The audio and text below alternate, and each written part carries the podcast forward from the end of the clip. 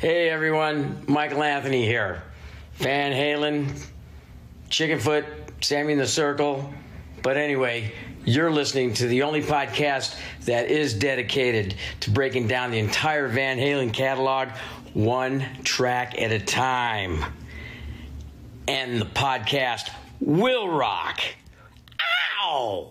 Hello, baby.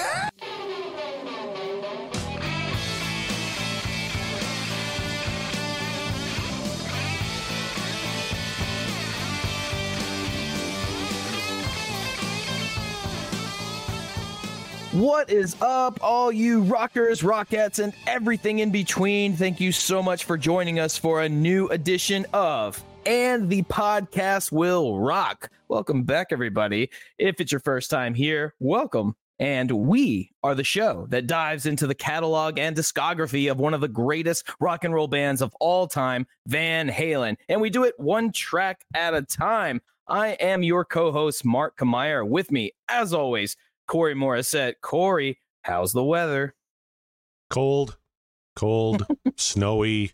Uh, you'll have to forget. And I just survived a two-hour uh, podcast with Chaz Charles, so Ooh, all my A yeah. material went on that show. uh, you're you're you're getting the leftovers here tonight. I really need a good wheel spin tonight here. I, I also need a, a, a good friend. I, I knew I was doing the whole rush rash thing uh, with, with with Chaz, our good buddy, uh, earlier tonight, and I knew that was going to be like a two-hour marathon. Uh, so I, I said, geez, I need a ringer. We, we need to bring somebody in here. And Mark Meyer, why don't you introduce our special guest here tonight? Well, it's always good to have uh, nice friends uh, join you for a conversation of a band that you like, and uh, there's no one better because this this is one of our uh, one of our early sort of uh, uh, camaraderie, you know, friend making uh, in this process of joining the podcasting network and starting this journey. And uh, you know him, you love him from the Sean Geek and Fast Fret podcast. Please welcome back to the show, Sean McGinnity. After all this time, welcome, my dude. It's been a while. It's been a little while. with uh, with just bit with just us, it's been a while. Yeah, Yeah, yeah. Now, how's everybody doing out there? Is, Come is on, it as it's cold in. Manitoba? Is it as cold in Manitoba as it is in Saskatchewan? Uh, we had a break today. It, it started to warm up a little bit. Some of the snow is actually melting a little bit, so we're getting Oh, a little better. But it was cold on Halloween. Very cold on Halloween. The kids, like, I don't know, the kids didn't feel the cold, but I did. it We're- probably it, it finally uh October decided to show its head uh over here uh right at the last minute literally the last day because yes we too had a cold halloween but i won't compare the temperatures because i'm sure what we are feeling right now is probably a springtime uh for you uh northerners. So so won't even go there. No snow but still quite frosty quite cold. Uh i'm not a fan but it's October and now it's November. So hope you all had a wonderful Halloween, uh, a, a blessed Samhain to you all. Uh, but now it's time to get into what you really came here for. And you came here for some Van Halen talk. Not only that, you came here for some Van Halen news, if such Van Halen news exists. Corey Morissette, what say you? What say the Van Halen news desk, boys? Well, I tell you, we've been uh, perusing the Van Halen news desk as we do every week. We uh, suggest everybody go check them out, www.vhnd.com. Get all your Van Halen news, uh, including some articles written by our good friend Eric Sinich. And he posted one the other day, uh, a little uh, a snippet of an interview with uh, Sammy Hagar. And he was just kind of talking about the work hard, play hard Van Halen years. And it was an interview he was doing with Fox News Digital, but uh, Eric clipped out a few of the of the highlights where Sammy was kind of talking bittersweetly about, you know, how great 5150 OU812 was. For Unlawful it was a little different time for him because he was going through that divorce and his uh, ex-wife had a little bit of a breakdown and stuff.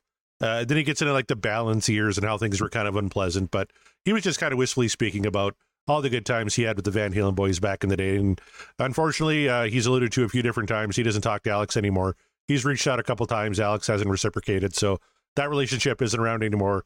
Uh, I, I think he was able to uh, kind of make peace with that before he passed, which is a good thing. But uh, it was just kind of a, a sad little interview of, of Sammy just kind of wistfully looking back at, at the, the party days of Van Halen and how much fun they had. So that's on the Van Halen news desk. I said they say uh, that that tends to happen the older you get, and uh, let's you know n- remind you that uh, Sammy Hagar is no spring chicken anymore. He d- he still tours like he he is, but uh, you know which that's a credit to him. But he's getting up there in years. Yeah, we all get wistful as we get older, but uh, you're right. That is that's a sad notion that he he can't get Alex to talk to him. Um, it is it is nice to to know that, uh, or at least to hear that he made peace with Eddie, but you know, what are you going to do? Maybe, maybe a little bit more time needs to pass for him. I don't know how much more time is left, but eh, maybe some time. You know, time heals all wounds eventually. I think he's thinking back to that era because the uh, collection two uh, came out a few weeks back. Uh, all the remastered versions of the uh, Hagar albums on vinyl, CD, and streaming. Uh, I've been listening to him on uh, streaming quite a bit. Haven't got my vinyl copy yet, though. I'm heading up to Saskatoon in 12 days to go see Kiss. And Kevin Brown, I think, he, he's going to take me to his his record store, and hopefully I can get a copy of the collection too when I'm up there. But I'm very much looking forward. I've been enjoying the the remasters quite a bit. I know a lot of people are like, oh, I can't hear a difference. Well, if you know, really listen, you, there there there is a difference. They do sound better. Balance and For Unlawful sounded great anyway, so not a ton of difference there. But I noticed the real difference, especially in uh, OU eight one two. That tells me that uh, they either don't have Is a very you- good yeah. ear, a very good ear at, uh, at listening to the dif- differences, or they uh, just maybe their sound system sucks. You know, it's like I don't know, it doesn't sound any different on my uh, on my stereo. I'm like, well then get a new stereo or something. I was but listening no, on my phone. It sounded like shit. it's like, exactly. oh, you don't say. yeah. Listen to it with headphones on. You really hear the difference there. Exactly. Yeah. Yeah. Uh, what else we got? Oh, there was a big uh, thing with uh, the Wolfgang Van Halen. He had an interview with Yeah, I was- Trunk. Yes, and he was Wondering They- if you're gonna get to that. Yeah, Eddie Trunk asked him uh, why a different kind of truth uh, just kind of disappeared from all streaming services. And uh, Wolfie said, uh, yeah, because the contract ran out. And uh, there's somebody behind the scenes who's making it difficult to get it back up there because he doesn't like the record. And so Big Eddie guess. said, yeah, uh, uh, Eddie's uh, question was uh, the, if the people who are preventing the album from returning were also involved with the record, which Wolfie said, yeah.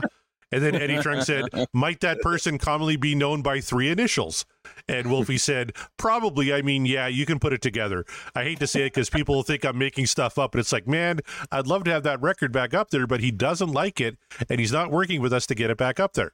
So I hope people who like it have a physical version of it. That's why, look, I, I tell people all the time, especially in the day and age of streaming, not just music, but uh, like films and TV show, and all of a sudden uh, something disappears from your streaming service, and you're like, well, what the hell? That was my my comfort thing. And I always say, like, that is why you buy physical media, because eventually all the things you love. Yeah, all the things you love and stream and take for granted, uh, they're gonna go away. One day they're gonna go away. Yep. I, uh, I'll never forget the uproar of people, even though they were warned that the TV show The Office was leaving Netflix and it was a mainstay and it was probably Netflix's biggest uh stream was, thing yeah. ever. I think it was. yeah. And and they knew time was running out that Peacock was going to take it away and but nobody cared, nobody listened and then suddenly it was gone and you could hear the roar of millions of of unsatisfied customers for about a week straight. Um, and I'll admit, I was one of them too. I was like, oh, because I didn't have Peacock at the time, so I was like, son of a bitch. Like, ah, you know what? If you're a true, if you're a true fan of something, Mhm. buy the fucking stuff. yeah, you Just gotta buy. buy it. You, you gotta like even with with um with Todd and I when we put our album out this year, our CD comes with all the tracks. Yeah, You want to listen to it online? Nope. Only four four of eleven tracks. So it's like you the content's always better. There's always more shit on there. It, there's Mhm. always the the behind the scenes stuff on Blu-rays and stuff. You don't get that on Yeah. a streaming service. Like go support the art. Go buy the stuff. Amen, art- brother. yeah. And yeah, the, the As- cover and uh, everything. Yeah, Oh yeah, and uh, our new patron Michael Triplett pointed out OU812 remastered is an amazing improvement to a great album, hundred percent, and you really appreciate it when you listen to it on vinyl. I haven't yet. I'm very much looking forward to, but even just uh, you know over the internet, uh, it sounds much much better. Ryan Powell says, "Fuck David Lee Roth, get over yourself and get the music back out there." Absolutely, because I have the CD of a different kind of truth. I never did get the vinyl, and if you want to buy a vinyl copy now, it's five hundred bucks. So I was kind of hoping maybe they would reissue that one too. Now that they've done all the Van Hagar stuff, maybe they'll reissue a different kind of truth. But if Dave doesn't like it and is blocking it from streaming, I doubt we're going to get a vinyl reissue anytime soon, which is really depressing. He I doesn't like really the enjoy that album. album. Wait a minute. He doesn't like the album, but the Mhm. last however many videos he's put out, that's gold. The irony Well- should not be lost on anyone. That was a segue for you, Corey. To I, I'm, I'm bringing it up. Hold on. Don't do it. No, no. I want to hear "Beautiful Girls" or whatever it was that. uh, I, I would much no, rather we- hear we- beautiful girls. Son We of got a new one. Th- This is a little bit of the shit that killed Elvis, the new David Lee Roth song they released a while back. Sean, this is your fault. I'll, I'll No. take To the a monkey 'cause he wanted to see if he could roll like Elvis in what degree. Oh, yeah. Fucking shit lit up like a Christmas tree. Monkey went up. Lit up like a Christmas tree. Broke the light, smashed the camera and the strut. Strangely enough, Now he's hiding. this sounds very reminiscent of Hammerhead Shark. That's the shit that killed Elvis. And it almost killed the chimpanzee. And it almost killed the chimpanzee. There you go. That killed Elvis. Oh boy. And there's actually uh, John Five, uh, back to the Van Halen news desk, was talking about these David Lee Roth recordings because this was all going to be part of some uh, show he was going to do called Somewhere Over the Rainbow Bar and Grill. I think I, I gave a little bit uh, of the synopsis of, of what the, the, the show was going to be. You gave the Uh, biographical references from song to song. Yeah. Yeah. He, uh, here's the quote from David Lee Roth again. It's autobiographic. Somewhere Over the Rainbow Bar and Grill is the opening theme song, and it's about an Indiana kid who goes to sleep thinking the Wizard of Oz and the characters in his life, the butcher, the baker, and the newspaper guy, pop out of posters and sing him a song called Giddy Up. And he finds his way to all the good things in life, having discovered rock in the 60s. And there's a song titled Alligator Pants. Yes, I own a pair. I wore them for the last two tours, and things go horribly left of center wrong. Of course, when you sell your soul to the devil, and one of the tunes is called The Shit That Killed Elvis. So, yeah, it's pretty stellar material. End quote.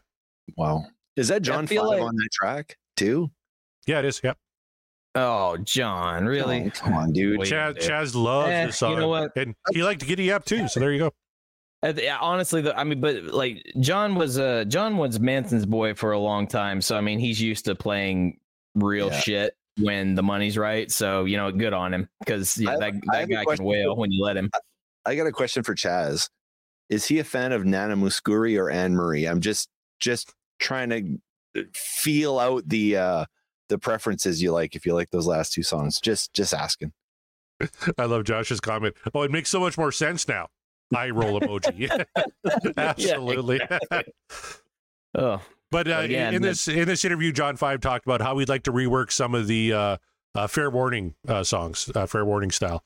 Uh, Ah, yeah. Talking to yeah, he says heavy distorted guitars and riffs and solos and all that cool stuff. Uh, so he's hoping maybe.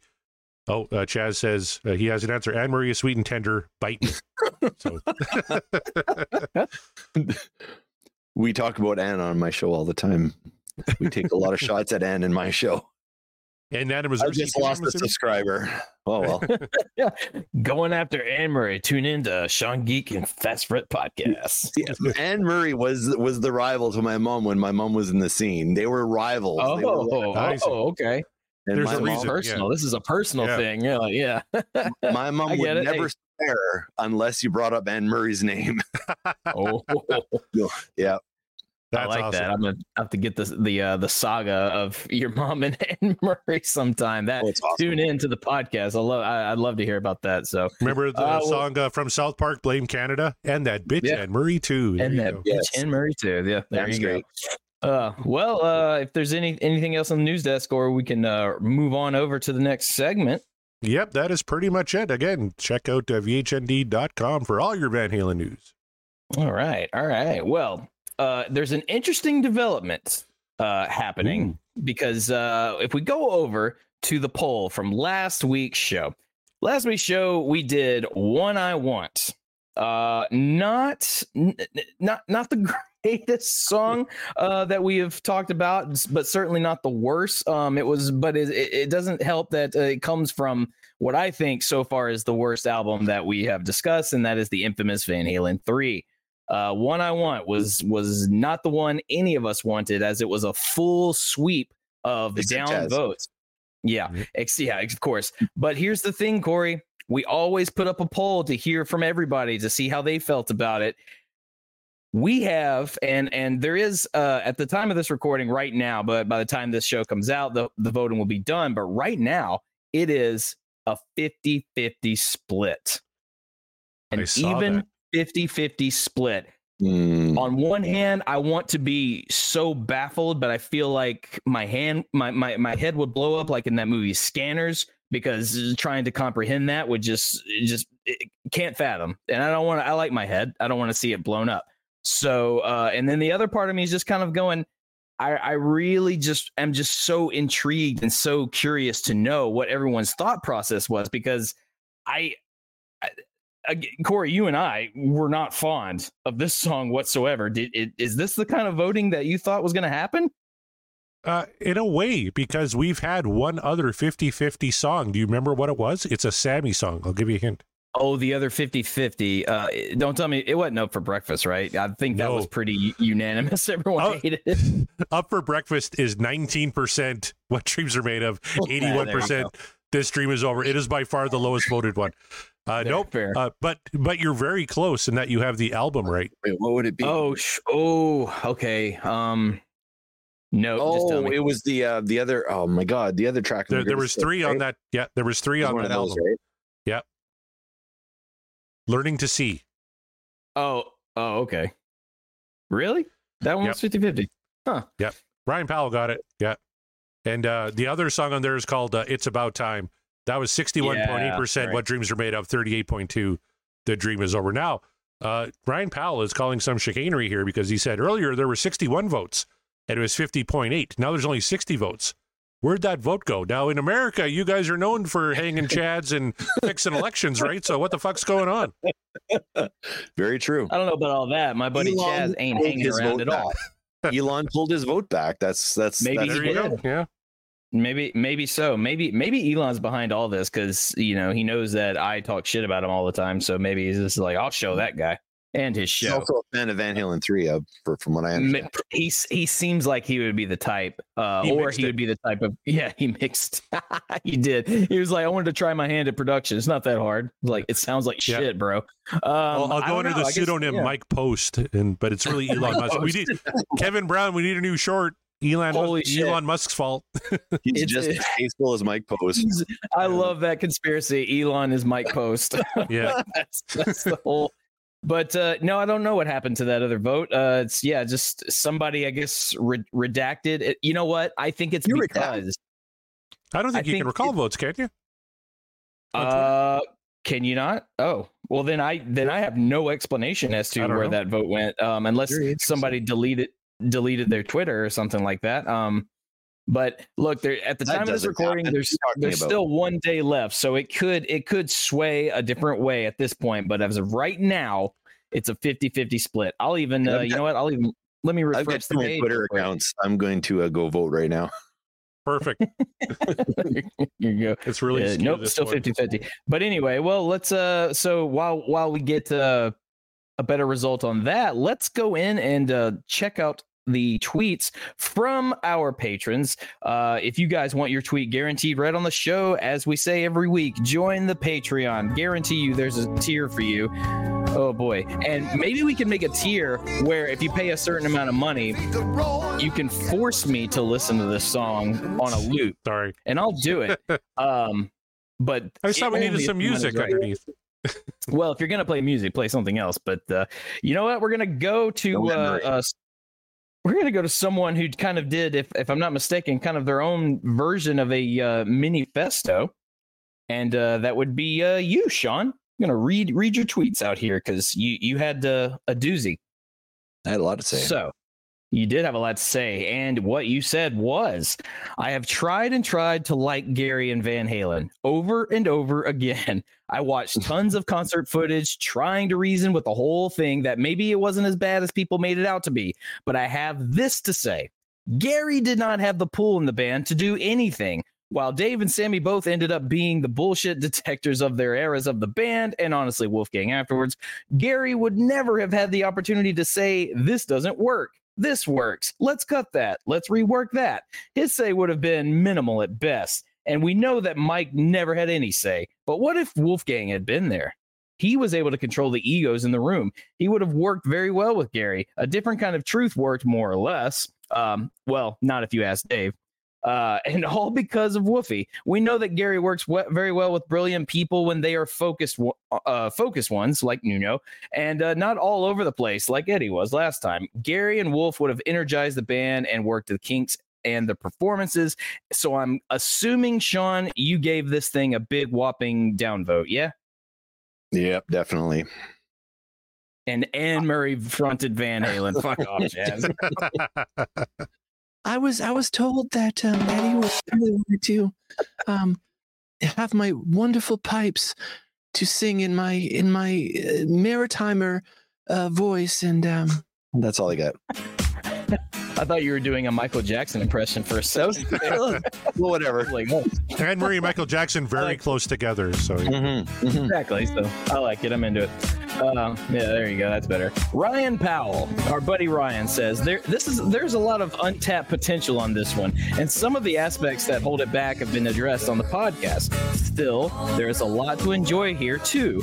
The staccato opening riff pairs nicely with the vaulting bass line and Al's immaculate as always drums. Uh, the call and response structure of the verses works well. Thank you. And while not all of the lines are gems, many are clever and they all serve as, as examples to lead to the theme of the song in the chorus.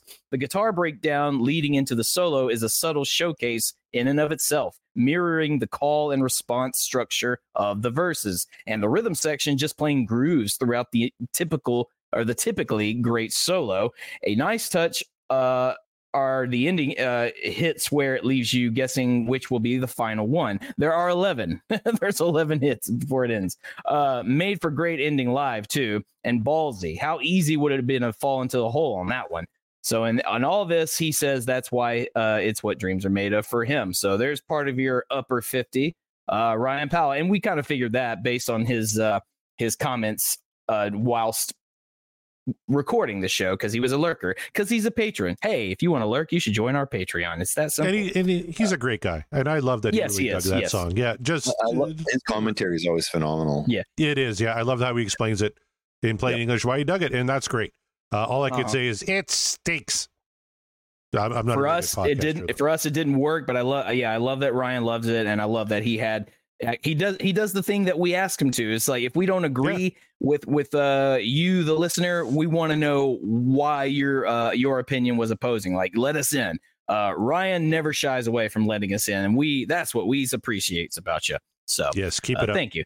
Moving on to Scott Monroe, the solo and the outro save it for me. The entire back section is a head banging rock and jam gasm of goodness by the Van Halen brothers, and I don't care about the cheesy lyrics or underwhelming chorus after hearing that. Hashtag what dreams are made of, hashtag no apologies. Yeah. No apologies necessary for you, Scott. No, and Um, I so love that's, that. uh, there you go. know, uh, I think I mentioned I don't mind cheesy lyrics either until they Sure. take me out of the song for me to need to make fun of them, and that's what happened. I here. agree. Yeah, Yeah, I like, agree. I, we listen to songs with cheesy lyrics all the time, and if they kind of if they kind of fit, you can kind of roll along with them. Uh, you know, th- this one just kind of pulled me out a little bit. So I mentioned uh, on the show that uh, Jump has some of the cheesiest lyrics that Yeah. they've ever done, Oh, and yet it's lyrics. Jump. Yeah, it's horrible lyrics, but it's Jump. The song, I mean, it's the most popular Van Halen song ever, so it's just like it, it, it can work. The cheesy lyrics can work as long as the music and the vibe all fit together. Uh, for us, uh, one I want does not fall into that category, but that's just us. For Scott and Ryan, though, they, they they're into it. So moving on, Chaz has a different opinion. If you want to read Oh, Chaz's opinion here, yeah. uh, Chaz says, my opinion. Once I cleared the vomit from my mouth, I had to change my shorts. Fuck this song. So he he vomited and he shit at the same time. There's actually a clinical term for that, but uh, I'm not looking it up. Anyway, Thank you. uh, D- Davey Lee Smith says, "Song is a complete shit show. The dream is over, but the episode itself is what dreams are made of." Since Matt was Oh. ripping this tune a new one, and all of you guys tearing apart the questionable lyrics was absolute aces. I couldn't stop laughing while all that was going down. Well, if nothing else, I've always maintained that uh, Corey and I, whilst we are not experts on the band, and we're not rock historians whatsoever. We know a few things about music here and there, but we're not experts. At the very least, our show will be entertaining. uh, even when we really don't like a song that we're listening to. Uh, I maintain that uh, we may not know all the information, but we'll entertain you as if we do. So that's uh, Tom said. Tom Armbruster says, okay, if the production was up to snuff, better sound on the instruments, vocal level set appropriately, would that make a difference in the quality of the song? No, no, it wouldn't. I, I, I would say slight. Uh, I would enjoy it maybe a bit more, but to me, it just the lyrics pull me out so hard. Like they're so if- dumb. And Yeah. if Gary could at least like be Gary and not like be Dave Right? slash Sammy, because he Yeah. pushed himself way too hard. Yeah. on there, It's- and he, he's you can hear him just cresting all the time, vocally, Oh, just horrible. It's a good question though. bad Chaz says that. Tom, no. And then uh, Michael, if the vocals are an extension of the music, it's a winner. If they don't, the song stinks. Absolutely correct. Could not it's agree. it's funny it's funny you bring that up sean there was somebody else uh, who had tweeted before uh kind of went on a whole tirade about how we need to give gary a break because we're just laying into him on this episode and it's, it's like as if and he implied that we were blaming gary that the entire album doesn't work it's like no no we've never blamed gary that the album doesn't work we No, blamed not at all. everybody that the t- the album doesn't work We're I now have blaming blamed- Elon Musk. yeah, now, and now we're blaming Elon, Yes. Elon Musk, which I'm I'm leaning more into Or- that's or Mike factual, Post. but uh, quote unquote Yeah. Mike Post. We know who you are. Uh, Elon you Post. don't fool us. We're we're done with the the game is over. Uh, no, we've always maintained that Gary's doing his best, but even so, Gary is not uh, uh beyond some of the faults. Like he wrote the lyrics, so that's on him. Uh, he decided to choose to do his vocals the way he did, so that's on him and that's on the producer for not going like maybe don't do it that way. Um, and it's also on on really it's on the Van Halen uh, brothers for not going like, hey, no, we don't like that. Do something else. Be you. Uh, I don't think anyone, I don't think anyone told him, hey, Gary, be you. Sing it like you oh, I'm sure of that. So you know, and because Every time I'm in the studio, every time I'm in the studio, someone's always giving me shit for my vocals. Don't Sure. do that. Stop doing that. Hold back. Do this. But that's it's all that give and take, all that that tugging back and forth that gets the best vocal performance. Nobody Yeah. did that with him. I think he's like, uh, is this okay? Yeah, yeah, whatever, whatever. I'm just worried about my guitar part. Yeah, You know, that's, like- that's Yeah. that's what it was. Like there was no, it didn't seem like it was a collaboration whatsoever. So uh, that has been that has always been our issue with this album, and we've maintained that. So to And you know, may, Yeah. maybe that's why I think somebody, either Ryan or Scott, pointed out it was a better live song. And maybe it is because Mhm. maybe you have Yeah. Gary singing it like Gary. It probably is a lot better. It doesn't help the Right. lyrics at all, but uh, I imagine it would sound better. Probably so, but you know, alas, we will never know. Moving on, Jeff Brewer says Gary's wordplay is okay. He does this kind of corny but clever stuff with extreme, but it usually works there. Not here. The, the verses have no relation to the bridge chorus sections. Uh, can't stand the background vocals nor the chorus. Still an upvote. Not sure why. Maybe ask Ryan. Uh, so there you go. Ah, see the the the overwhelming goodness of of Ryan's positivity swayed. It's- it's rubbing Brewer. off, He yeah. didn't even- he didn't even want to. He said, "No, Nope. I don't want to upvote this, but I I can't not because because of Oh. Ryan." So Chaz Charles says Anne Murray would have taken it to another place. oh god, he's not gonna let that go the Snowbird, man. entire show. gotta Snowbird. Just a torment. Oh man, uh, our buddy Kevin Brown says it's probably my favorite opener. Utter dog shit, but just pretend like it's a Brit saying it. Uh, utter dog shit, half-assed verses, a chorus that doesn't fit at all. The solo is great. It's a killer bass line, and Al is crushing it. But then you have Gary mixed like fucking Bane. Jesus, the production on this album is grade school level. The stream is over. The song can. I, I I don't know what hashtag GFI is. Like I'm guessing get Go fucked fuck itself. somehow. Go, fu- Go oh, fuck itself, Okay. yeah. Can go fuck itself. Okay, thank. Kevin Brown Uh, is a uh, card carrying member of the Church of Go Fuck Yourself. So that would be that hashtag. That would that would totally Uh, fit. Love it, but uh, yeah, no, got a, uh, a a great chuckle from that. So thank you. I, I, I'm curious. Is Kevin lurking in here? No, he's editing He's a podcast. Editing, Like a he's you bitch. know 'cause Hey. like Because I'm curious. Was this song worse than November Rain? Because he Oh, that's a good question. November Ooh, that Rain. is a good question. Yes, you should, good uh, question. How about that, uh, Corey? Why don't you like uh, off off screen uh, send Kev a message and he can answer I'm gonna do anytime. Like, hey, just random question, real quick. We want to know, uh, and we'll we'll uh, we'll check back in later about that. Moving on, Greg Zito says everything on Diver Down is better than this one. The vocals and lyrics cannot be saved by the solo. Hashtag the dream is over, and that's a reference because uh, the aforementioned uh, tweet about the guy implying that all we do is shit on Gary all the time, and uh, he was. Uh, the, oh no no no! I'm sorry. There was No, another person from last week. Yeah, it was, Yes. uh, it was who said that uh, Diver Down is easily the worst. Van Halen three, it, one song is better than every anything on Diver Down, which we fundamentally disagreed with. Mhm. So, and uh, that is what Greg is ref- uh, replying to here. And I think that'll do it for our patron tweets. So, not a lot to say about this one, other than the ones that did upvoted did explain why, which is great. And we thank you guys so much for doing that. And then, of course, uh, everyone else who were like minded as we were last week said, like, nope, not for me. Move on. Next. So, uh, Scott, Scott, has says, a good uh, comment. Yeah, read that one. yeah, the harder Van Halen three tracks. Uh, the ones they thought were more in the strike zone are where Gary sounds most strained. Gary sounds his most comfortable to me on the outliers, like Year to the Day. I agree. That's a good Um, point. It's it Yeah. is a good point. There are moments where Gary is doing his own thing, and while it does sound better, there's just I think it's just because the overall vibe of of the album just doesn't mesh with me, or at least it hasn't so far. With like I've liked I think two songs so far on this album. Um, we only have uh, I think one left. I don't I don't force, foresee me really being into that one, but who knows? Who knows? It's all in Yep. good time. You upvoted uh, without you, as as did I, which is the current leader Mhm. at seventy percent. What dreams are made of, and year to the day, we both And upvoted. It's at fifty eight percent. It's in second, and I have an answer from Kevin Brown. He says the worst song is "November Rain in a Landslide." Ooh, well, there you go, Scott or Sean. I'm sorry. Uh, yeah, he's uh, That's an upcoming Gotcha, yeah. topic on our show because my brother loves that song. Oh, really? Oh, that'll be Oh, good. yeah. oh, I almost feel like Ooh. having Kevin on for that one specifically. oh, you have to now. Or- or- Yeah, or you the absolutely Padre. have to.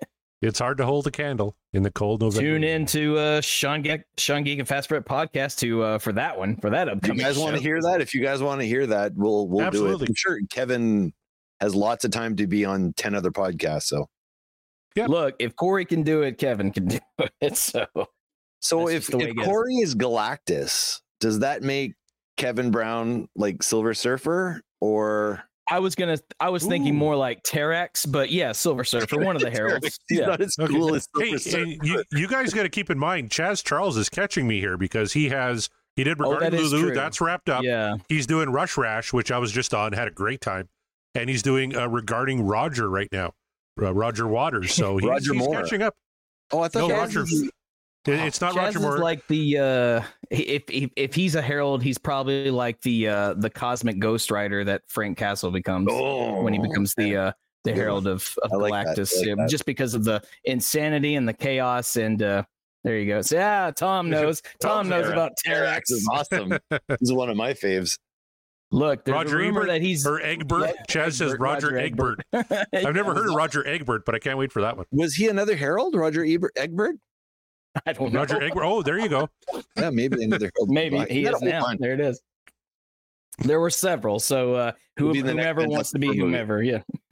so, uh, but there you have it, you guys. Uh, and one more time, if you want your tweets guaranteed read on the show, letting us know how you felt about that particular track we covered, join the Patreon. It's that simple. We've got a tier for you. I guarantee it. And if we don't, let us know. We'll make it.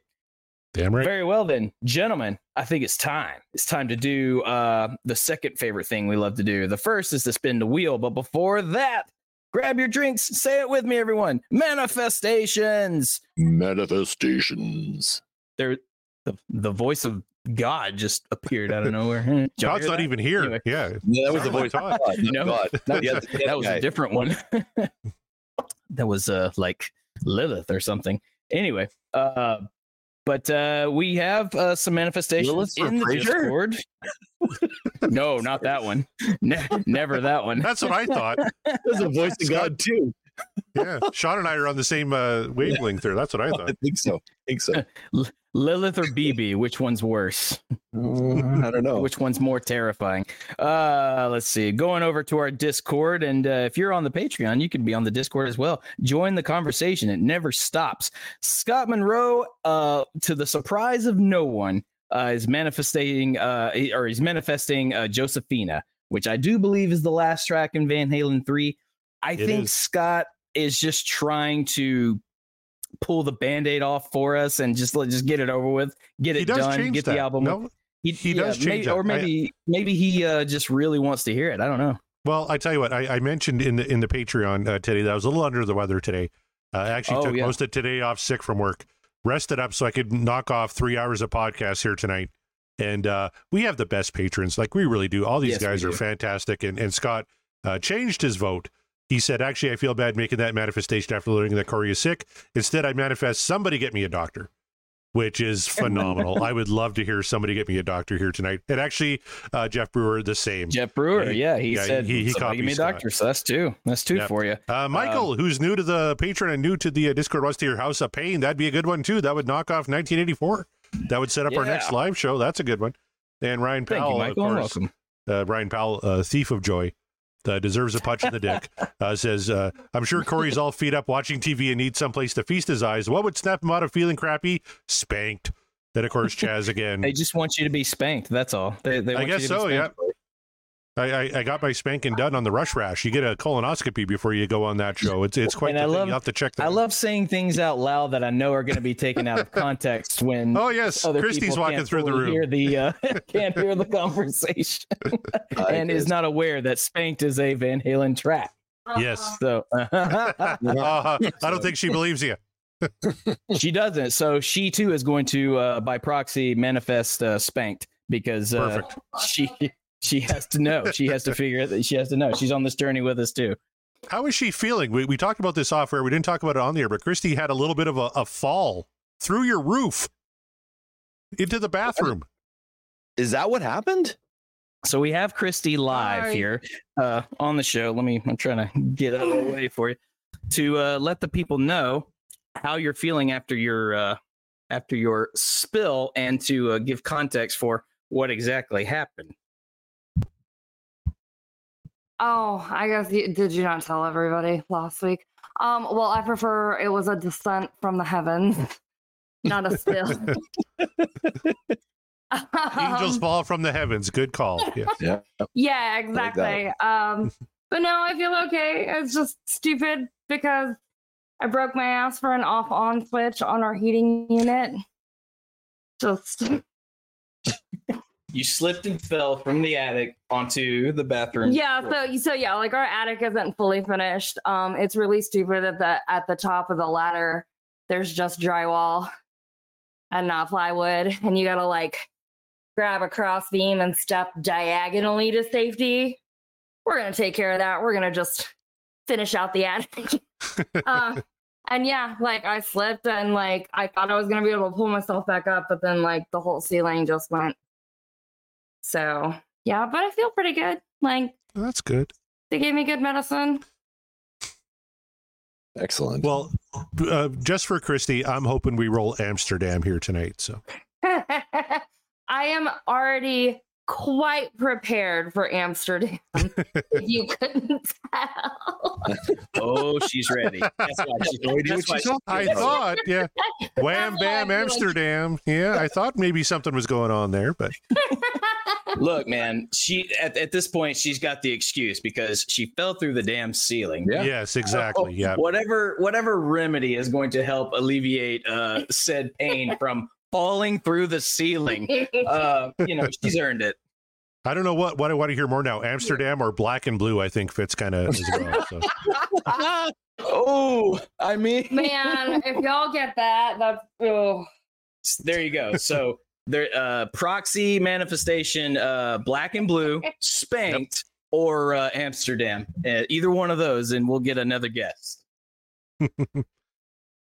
Perfect. How about you, uh, Sean? What do you want to hear tonight?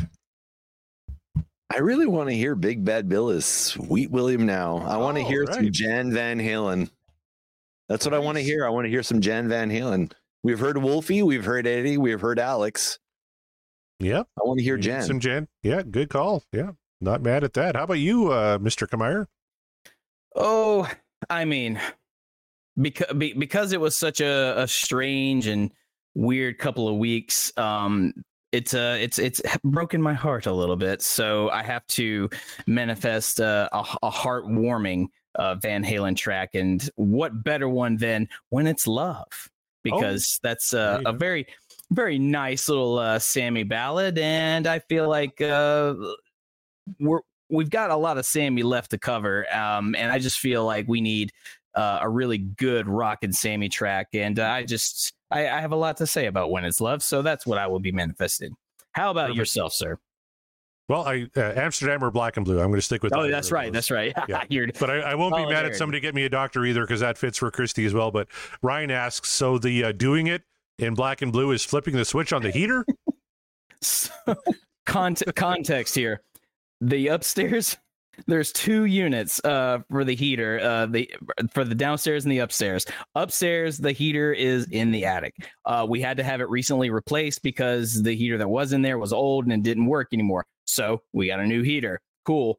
We flipped on the heat for the first time the other day because, as I mentioned, it's finally got cold. Uh, the heat did not come on. So she went to go inspect it, had the accident. I recently went up there trying to figure out what was the problem. Well, the problem was there was an on off switch inside the panel of the heater and it was flipped to off. So I flipped it on. So she fell through the ceiling for an on off switch. um, which we didn't know that at the time. We discovered that. No, I, you know, as soon as I flipped it on, the heat's like, oh, we work. So there you go. There's the context. I had no idea you were a handyman, Mark. Yeah. You know, in the words of uh. Canadian legend uh, Red Green, if the women don't find you handsome, they should at least find you handy. I mean, I, I'm handy for other other good purposes, but uh, handyman around. oh, let's not go there. Yeah. Let's keep this But, PG, uh, shall we? Never. This show at this point, we got 26 songs left. No, Hey, be careful. That's the shit that killed Elvis. I, I thought it was a monkey or some chimpanzees. Or It whatever It the almost killed the chimpanzee. Almost. Oh, it almost. he Almost. made it. He survived. That's Yeah. That's right. Jesus. Hey, look at this. It's the wheel. Since there are three of us on the panel and uh, we've got a few lurkers, how many we got lurking in the chat right now? Six right now. So you want to do nine primes? Let's do nine. Sure. Let's go to the shuffle again. One, nine two, times. eight, nine times. All right. You boys ready to go? Oh, always. All right. Let's do it. Here we go.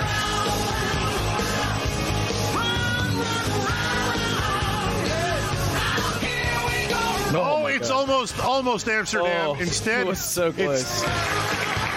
It's the second time we've spun "Can't Stop Loving You" from Balance. You wanted a ballad, a Sammy ballad. You got that, Yeah. Mark. That's as That is true. as you get. It's Yeah. pretty much so. I was laughing at the. You just reminded me. I said, "Oh, this is the second time we spun it. Uh, the first one, uh, we pulled a mulligan. the first time we spun it. You Uh, used your you- mulligan for, I for did. uh, yeah, Greg D. Pasquale, who on the first show he was on, we spun How Many Say I, which he said was his most hated Van Halen song ever. Uh, and so he comes on again. We thought we have to make it good for Greg because we'll bring him back. We'll spin something better. We're bound to, right? We spin his second most hated Van Halen song of all time, Can't Stop Loving You. Like So he Mark- a shot. He did in the wrong way. Yeah. in the wrong way. As long as it's not Can't Stop Loving You, I'll be happy. And then we spun it. So Mark uh, nicely used his mulligan to to respin for him. And he got a better song. I don't remember offhand what it was, but uh, Can't Stop Loving You has been on the wheel ever since. And now it's coming off. There's a, a big hit off of Balance. Hey, how many Was- go we got left on balance? Oh, Balance is the, the, most of the album, right? No. yeah, we haven't done uh, a ton off Balance. No, we have a lot. one, Um, two, three, four songs left off Balance. All right. So again, like I said, uh, plenty of Sammy left to go around uh, for these last uh, for the last uh, go of the wheel. So don't uh, don't you worry. We'll we'll get to plenty of plenty more Sammy. And uh, to all the Sammy haters out there, is like, well, uh, I don't know. You can keep listening and just uh, maybe you'll change your mind, or uh, you can keep listening and then tell us like, yo, you see, this shock sucks. So we told you. That they're like, okay, but uh, until that time. it is uh it is a Sammy free those for all. We people still got listen to the. Sammy Hagar podcast. Probably so, and they. I mean, I would. I would like to talk to the bogus Otis boys to hear, uh, you know, what kind of feedback they tend to get from their from their listeners. Um, just in terms because we know the the Roth camp is is such a diehard mess of a group of people. I mean, like we all appreciate the David Lee Roth era, but you don't have to choose one or the other. We can have it all. It's fine. Anyway, but that's not what we're discussing. Tonight we discuss Can't Stop Loving You. Uh without showing your hand, Sean, do you have any uh little fond memories or little uh uh anecdotes about this song before we talk about it?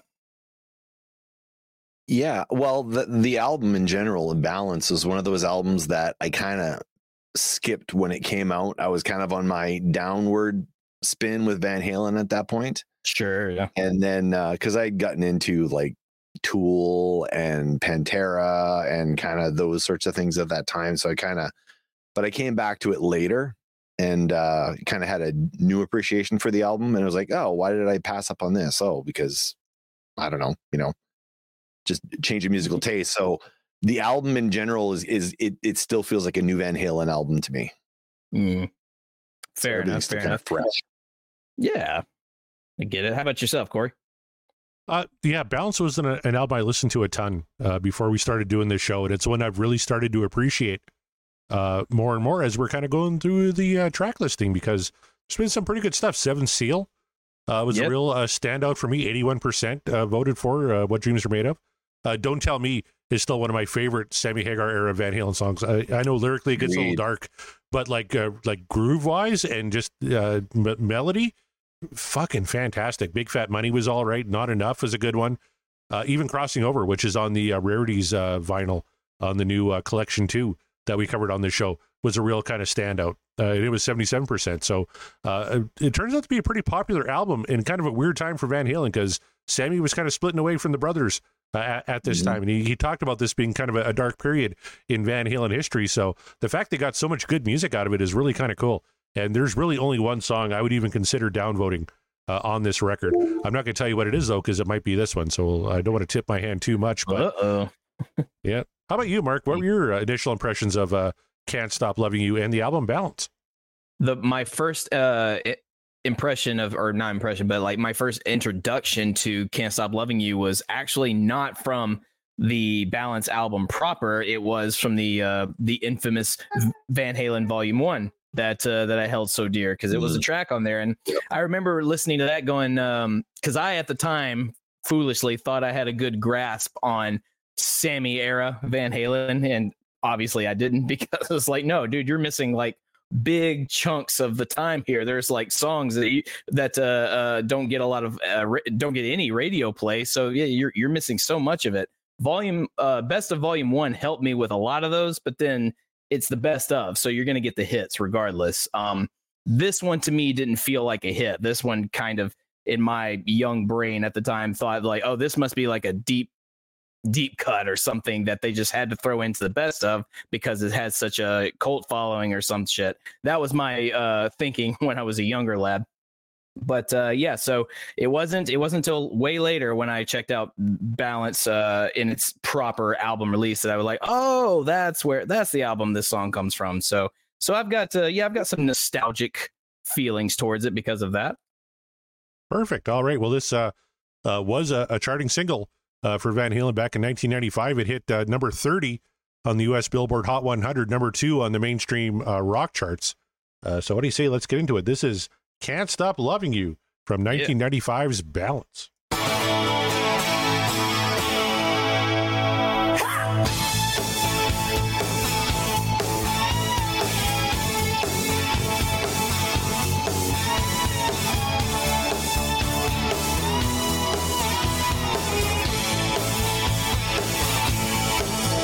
There's a time and place for everything,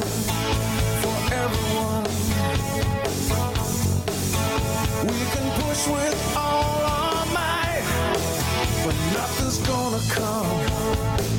Oh no, nothing's gonna change. And if I ask not to try, what's I think uh what drew me to this song originally. My dad is a big fan of the Pretenders. He's always been a fan of that band. Um, so I I kind of grew up sort of like listening to a lot of Pretenders because because of my dad, and uh and you know Van Halen as well. This song always gave me Pretenders vibes with the riffs, the way the riffs are played, and Mhm. the tone of, of Eddie's guitar. Um, you know the song I'm talking about specifically. Totally. Uh, Don't uh, get me wrong. and yeah, Yeah. that's it. That's the one.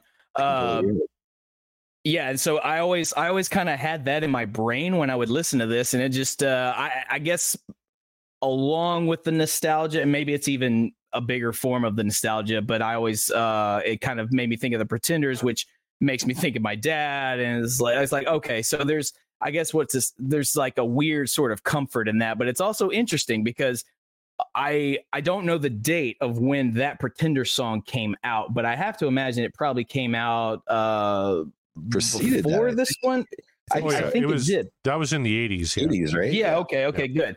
So uh, it it it makes one wonder, and I am not an expert, as I've mentioned earlier, or a rock historian, but I wonder if subconsciously, maybe. Did you think? Uh, you think Eddie listened to Pretenders? Do you think Isn't he Eddie a fan of, of, of Chrissie Hynde? Probably. Yeah. I mean, I who seem- wouldn't be? I, I seem to think that. I don't know. And yeah, uh, Chaz, uh, Ed was a fan of Christie. There you go. All right. Well, there you go. So, so it may. So I wonder if if maybe. uh Go, we have a rock historian in the chat.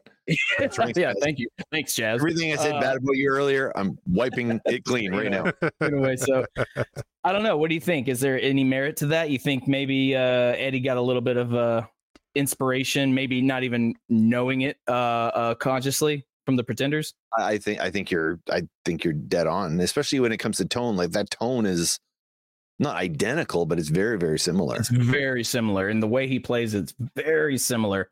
Um, it's not a copy, obviously, but uh, yeah, just it makes me wonder. Well, as soon as you said Pretenders, I knew exactly what song you were talking Yeah, about. Yeah. oh, I, to- I Yeah. totally see it. Right there. Great Now it's comparison. And uh, this one was uh, notable because uh, Bruce Fairbairn asked Eddie to write like a more pop orientated song. And instead of going Ah. through his archive of like riffs and stuff, he just wrote new music from scratch and came up with uh, Can't Stop Loving You. So What do you guys think of the guitar? Like the the the the intro um, guitar piece there. I love it. Actually, It's really good. Like the the this the recording qual. Like I I don't know. Maybe I didn't notice it before, but okay. Thanks, JCM. Yep. I I I, Thanks, Josh. I remember. I, now it's coming back to me. I actually remember watching them play. I can't Mhm. remember where it was, but but anyway. But um, what I was going to say was the, the the tone of the guitar, the the way it's recorded, it's it's really nice. It's not overpowering. It's exactly where it Mhm. needs to be. Not too loud, not too quiet. The Mhm. right amount of echo, and even on Sammy's vocal there, it's his vocal's really good here. He's not over singing like he can do sometimes. He's just powering through. No, Mhm. he's he, he's taking it right back, but almost pretender style, maybe you know. Even the drums, uh, we, we talked about Eddie or Alex's snare sound. The, how about that tom roll?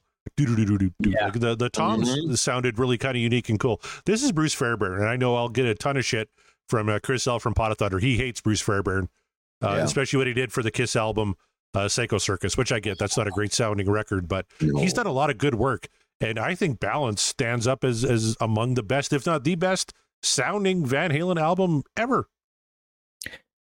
For me, I don't know if it's the best sounding uh, for It's up me, there. but It's up uh, there. It, it, it's de- it's definitely up there. Um, this this particular track, for whatever reason, also has always to me sounded really really crisp. So uh, I don't know if they did something different specifically for this track, or maybe uh, that's just the way it came together. I don't know, but yeah, it, it sounds wonderful. I'd be curious to find out how he mic'd uh, Ed's amp Yeah, because the, yeah, it just sounds so good. Oh, we, we got to give uh, Ryan Powell's son a shout out. He says, I have to bounce for a bit to read with my son, which is a great excuse to leave the podcast. We'll let you go for that. His name is Halen, and he would love a shout out. How's it going, Halen? You've got the best name uh, in, in name history. I think that is fucking fantastic. And your dad is awesome. dude. Your dad Yes, is he awesome. Alien, dude. go give Yeah. your dad a hug. He's He's awesome. one of our favorite Just people. Positive. Yeah. And Chad says, best sounding Van Hagar album. There you go. I, I kind of go back and forth between this and For Unlawful. I was about to say, it's close. like, we- don't you don't you disregard for unlawful? How No, you can't. You can't. That's a great sounding record. But hey, Chaz is calling him out too. Hey, Halen, uh, go enjoy your book. Hopefully, it's a good one. Uh, the guitar, if I, Josh says the guitar, if I remember correctly, has a piezo. Or I'm probably saying that Oh. wrong. Pickup on it for this track. So, Huh. guitar players, explain to us layman what that means. Go ahead, Sean. That one's that's all you. No, no, I'm um now, now I want to go back and listen. I, I I don't know what that would sound like. Todd's never had one, so I'm not really sure what that would sound like. But Tom thinks don't know, this a sure, step yeah. down from fuck quality. Todd was here. Todd would just elucidate and Yeah, Todd, Todd would know, with his but uh, Yeah. tech knowledge. I don't think Tom is wrong in that assessment. Like a like a step Mm. down, like not not a huge step down, but just like just a slight, like maybe half a step. There, there's a poppier sensibility to this album. I think, like Yeah. some of the some of the the pop pop tricks in the studio. I Yeah. mean, that's that's Fairbairn, right? Like that's what he does. Uh, but Foreign I mean- unlawful has a harder edge to it. Like, I think I probably prefer that one more just because of that edge to it. But yeah. Didn't right, he work? Didn't he work with Anne Murray or something? Uh, I don't know. Everybody's worked with Anne Murray. Yeah. Yes, Marie, Anne- that's what my mom would tell you. She has worked worked with everybody. That's how she became Hey, famous. And why Anne my Marie? mom? Whoa! Oh boy. It, She's it's gonna on. be- She, It's she's on. going to be Oh, pissed to know that. Anne Murray sings backup on "Can't Stop Loving You." Now I just want to listen to a show where your mom just goes off on Anne Murray for like I like think we two should have hours. mom back on. No kidding. I think And we I should think you should. Like I'll be, Yeah. I'll be, It's been a while. I'll be there. Just like, yeah, go on, tell us. She's only done two appearances, man. So Uh, Chad says, production wise, you can hear them all. Fuck is the best record in that era, in my opinion. Balance is a very big and clean sounding. Yep, that, that is very Mhm. true. I think Yeah, Chaz is trying to win favor with me again. Like it, all the comments lately are just really good. I don't know. Yeah, he, he's taking your side on everything. He's going to have to come on the Sean Geek show and talk Well, about I'm- uh, I'm Anne Murray supposed with to- your mom. I'm supposed to go on Chaz's Chaz's show, but I I did something stupid uh today. Uh oh. I started writing a book today, so I my schedule is Oh yeah, as you good. do. And he's like, As then I started writing a book. It's like, Yeah. oh, Yeah, Uh, I'm going I will to get use I that tried excuse. that. I tell you what, next time somebody asks me to be on a podcast, can't starting a book. yeah. Starting a book. I'm starting a book. Yeah. Yeah. I mean, And and if you tell them that, they would believe it because you're you. Oh yeah. And Jeff uh, says sound wise, balance is the best. So there you go. Yeah, fair. All right, let's keep going.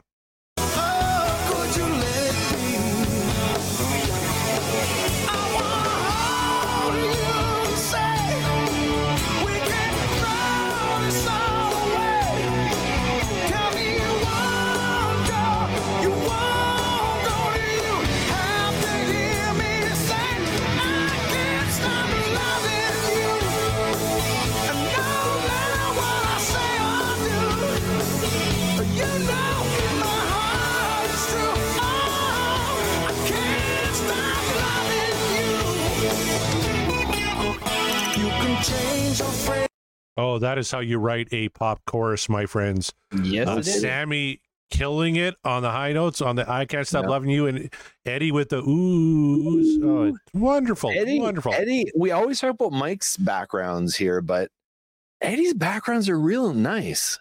Yeah. They're real nice. When he when he lets himself show through in that in that Yeah. way, yeah, it, he absolutely does. So just multifaceted, uh, talented person. It's like it's it's almost infuriating. Uh, Scott says Balance has the best ooh uh, oohs without question. Yeah, and you, you hear him on this song. And uh, Tom uh, made this point. I wanted to make it too. The guitar break at the end of the first verse. Ding, ding, Yes, ding. uh-huh. That is fantastic. Love that shit. That gives me uh just the I guess just the way he's uh, Eddie's playing it uh, gives me vibes from uh uh Finish what you finish started. what you started. Yeah. Yes, thank you. Yep, Yep. that's that's exactly right. You hear it. You're hearing it. You're with me. I Uh, reached yeah. over to my drum kit so I could play the song for a second. I was like, no, stay Nice. here, stay here. I tell you, lyrically, uh, different meanings on both those songs. One's about blue balls. and- and one's a, a nice little love song, but Look, you see, Sammy's multifaceted. You know, he's you know, you can't- multifaceted. You can't lump him into one category of just like dumb shit like lump up for it. breakfast, okay? Like he's he is capable of so much more, and we know that. And deep down, you haters know that too. I tell you, on this on the Sammy Hagar scale of lyrics, this is uh, near the top. Like he, I think, pretty good lyrics in this one. For sure. Uh, so far, so good. Yeah. Simple little love song. There's not much to it, but that's okay. Mhm. All right, let's keep rocking. Your place in life. You can change your mind. We can change the things we say and do anytime.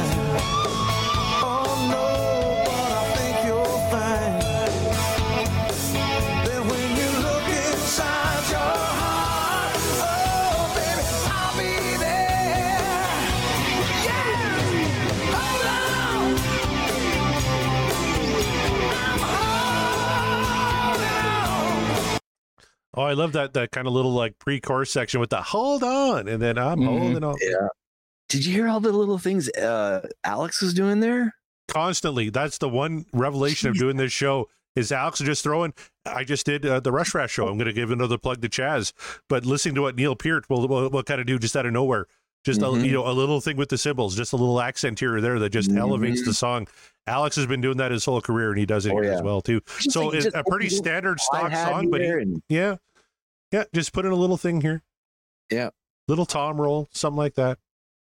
And now Yeah, uh, you wanna Scott keep it calls out lively Eddie's little and flourishes fresh. too. Yeah. Yep. Yeah, exactly. Uh, especially in that pre-chorus section, like I can't even uh, because of the uh, effect. I think it's a flange or or whatever the uh, uh, guitar effect he's got going on with the distortion. Um, you can't really hear specific notes he's playing because he's like putting a lot like into just a lot of chords. But uh, I just eh, the way it sounds makes it sound like uh, everything's kind of flowing and moving almost ethereal like because like oh it's a it's a pretty ethereal power ballad uh so uh you know let's like make it sound that way and uh not to be outdone or outshined or anything but uh that the constant pulse of mikey's bass line is something i really like because it could get obnoxious but it just fits it's almost like uh it's the heartbeat of the song and uh you know it's a love song so heartbeat that makes sense Yep.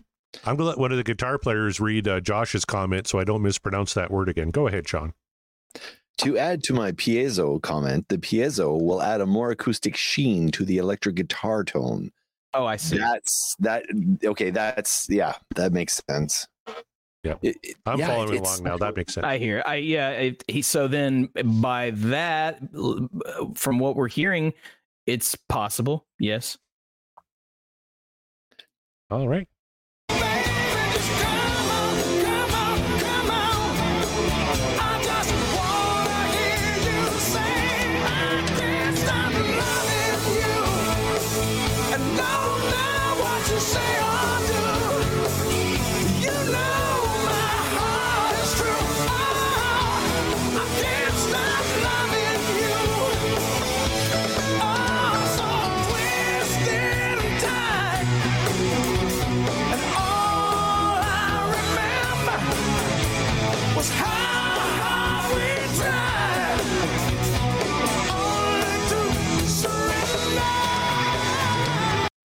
Right, before we get to the uh, guitar solo, I want you to read uh, Josh's comment. I'm going to cue something up here while you do it because I got a response from Kevin Brown on something too. So. If I read all the jargon to what a piezo does, it would be as boring as the drum fills on November Rain, says Josh. That's the comment of the show right there. there you go. That's uh, you know, you, and you can. uh I think Kevin would understand that, uh, or he would Yeah. get the gist of it anyway. So Great. there you go. That's a that All right. comment's especially for you, Kev. Don't you need some time? Uh, I, I, I got this comment here from Kevin. Brown. Yeah, he said, just found a pictorial representation of November rain while looking for something else, and it's a picture of moldy cheese. So moldy cheese. moldy That is- cheese. That's awful. Not a fan. Not a fan. He is. He So- is not. Like, so you're telling me you don't like the song? Is that it? I tell you what, though, on the Ultimate Catalog Clash, if I we have a little side bet on who gets to pick the band for the second season. if I Oh, win, I might pick Guns N' Roses now, so we can talk about Use Your Illusion and November Rain. Why would That you may- do that? That Ugh. may need Oh. to happen. But Chaos. crap You just makes chaos, gold, man. Crap makes gold. That that is true. you can take a shitty song but make a good show out of a sh- shitty song. You know, Hundred percent. That just doesn't right. sound like a good time, and that's coming from me, who I like. I don't hate November Rain at all. Um, I I don't love it, but it's like it's definitely not. I one of don't their mind the best to me. first 25 minutes of November Rain, but the remaining 25 minutes, it's just It gets a little long. much. I agree Yeah, it with you. Yeah, yeah it's like an Scott early says, Genesis uh, yeah, kind of. Scott says Sammy's intonation on surrender. I'm a sucker for it. Amen, brother. Right there with you, dude. Yeah. Right there Yeah. with you.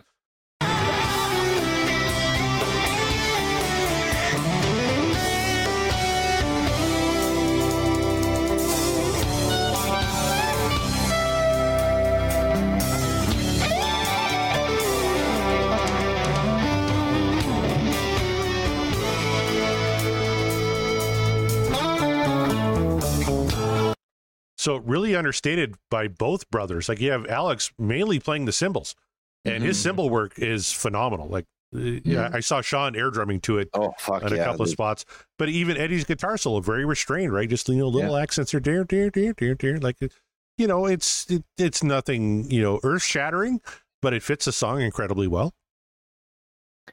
And your uh, behind. You just ah Eddie. Uh, why don't you tone that back? Nobody wants to hear that guitar shit. Now, Bruce Fun Fairbairn, noted hater of the guitar. Yeah, Eddie, no one came here to hear listen to your guitar. Yeah, What are you, Neil Young or something? get back behind the keys. That's where you belong. No. Uh,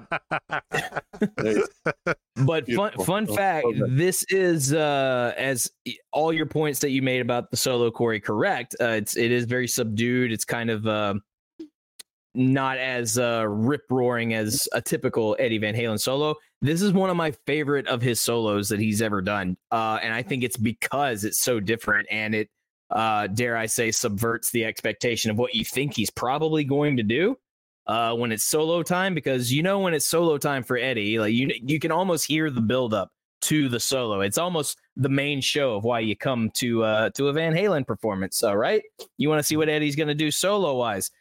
In this one, he's just uh he's doing the thing that we love to talk about. He when he does really well is he plays a solo that fits the song. And personally, I feel like going in that direction, the direction that they went in the song, uh, is the right one.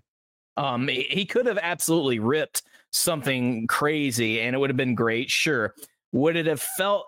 uh, But would it would it have served the purpose of the uh, the overall vibe of the song? I'm not sure, but I am sure that what he did here, uh, at least to me, uh, I, is just really really well done. And I don't know, I just I really have a fondness for it. What Yeah. Corey was saying about the um the um, the the drum stuff there, like I, I was like, oh, oh, what's he doing now? What's he doing now? What's it Mm. like? It was just I didn't know where he was gonna go, and it was just I don't know, it was so good. But it's yeah, really it- yeah it's it- alex is he's very very good about that and that's one of my favorite things about this show and this journey is my rediscovery of of what alex is doing uh behind the kit and really appreciating it because beforehand and i've mentioned beforehand i was just kind of like lukewarm on uh, Mhm. alex van halen's uh, drum work and as a matter of fact kind of grew up with the mentality of sort of the band is great. Love the band. I, I think Alex is the weak link. But of course, that's a that's a rookie's Mhm. error, and that's that's a yeah, that's a huge mistake. And of and uh, over the years, I've I have obviously uh, developed more of a keen ear to drumming, and uh, uh, I like to think uh, more appreciation. But certainly because of the show and the journey, and r- really listening to what he's doing, it's incredible. Like he he is absolutely incredible, and I love that he's he's not going to keep it boring for you. No matter No. what the how the song is going to sound, if you hate the song, Alex is going to at least uh, actually both Van Halen brothers, uh, more or less, they're going to attempt to make it as entertaining as possible, even if it's not your vibe. They're going to do something to keep it not boring. Um, it's Yeah, rare. almo- It's, almost like there's like Neil Neil Peart does the same thing where it's like, Yeah. okay, you know what? Someone might be listening to the song in the headphones and they're drummer and they're trying to learn some new skills and some new stuff. And then I, I got to play something interesting to keep that person engaged. yes. Maybe not the person that just hears the words and the singing, but I got to keep that one person engaged. So I, I can't just play the part I did in seven other songs. I gotta I gotta add like little things in there, and, and there's just oh, it's it's so good. And for Yeah, a drummer, you you want to as as a for a drummer, you want to keep things fresh because you don't want to play like the same uh you know same beats you know four four time signature for like you know 30 32 bars or whatever and because that just that gets stale and then uh eventually i think it's going to ruin your your your inner tempo that you hold uh, the song together because it's just going to get boring and flat Yeah. and y- you know yeah as a all great drummers want to freshen it up throw in a little things and then let's be honest show off a little bit yeah Sure. and that's fine. That's you know show off. You know if you've got the ability show it off. They- look at look at what these two brothers did because they wanted to show off to show like oh, look w- listen to this riff. Yeah but check this fill out you know and it's just I can see, like, I can in the in the jam space, Eddie and Alex, and just kind of going back and forth, and and then Eddie's, I'm I'm I'm sure Eddie's always watching Alex, and Alex is always watching Eddie. They're not looking at their Sure. instruments, they're looking at each other,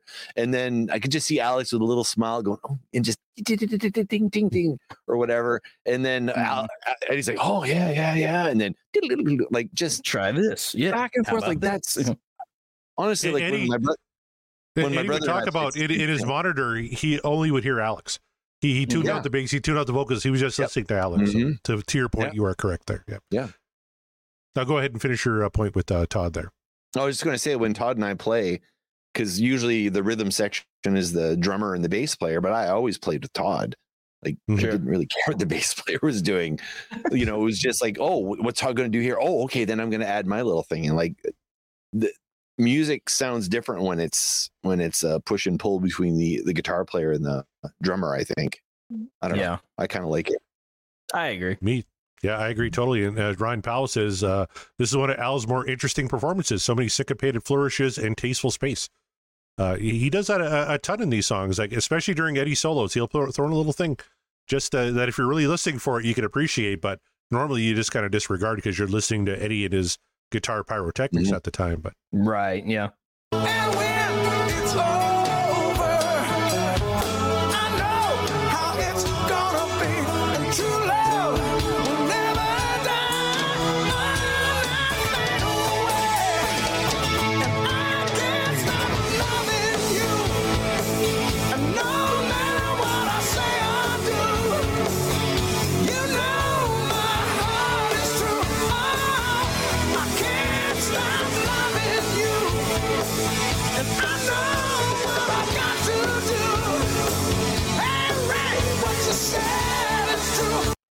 all right, embarrassing admission time. When I first heard Oh. that song, I always thought he said, "Ellen Reddy, what you said was true." And I'm like, "Did uh, is there a, a line in I Am Woman that says "Can't Stop Loving You" that I'm unaware of?" Because I always thought that was Helen Reddy, but he says "Hey Ray." I found out when I got the album and I looked at the liner notes. Oh, it's "Hey Ray," of course, referencing Ray Charles, who had a song uh, "I Can't Stop Loving You." But first time I heard it, I always thought it was Helen Reddy. Wow, I I, didn't that- that- realize that was. I, I thought it was Helen Reddy too. I guess. I don't know. I thought kind of a weird call out, but it's Sammy Hagar. You never know. Oh, t-shirt. I- uh, Tom, yeah, we need, we need a Helen Yeah. Reddy. Helen Reddy, what you said was true. T-shirt, please, Kevin Brown. yeah, make it happen. So, look, if I could tell you how many songs over the years I've misheard lyrically before and have grown up thinking, "Oh, that I know what they're saying right here. It doesn't make a lot of sense, but they're saying this," only to find out, like, no, you weren't even close. But it happens. It happens to the best of us. I will say though, as a, as a vocalist, right, Mark, Yeah. have you ever not had the lyrics right when you did a performance of a cover song, and Uh, then realized it later, like, oh fuck, I mean, I've definitely uh switched uh lines from verses before, like unintentionally.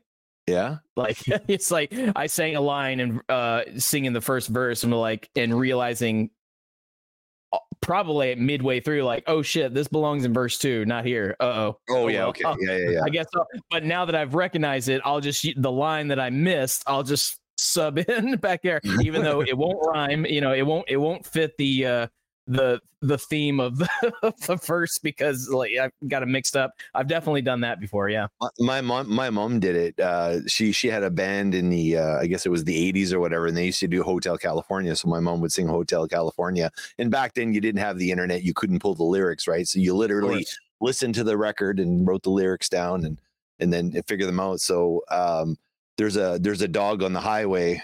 Cool wind in my hair was what she sang at so many performances, and I'm like, did you just sing what I thought you sang? And then I actually, you know, I, I, I, I pull, I take the Hotel California album, open it up, pull out the, you know, the lyric sleeve, mom. Yeah.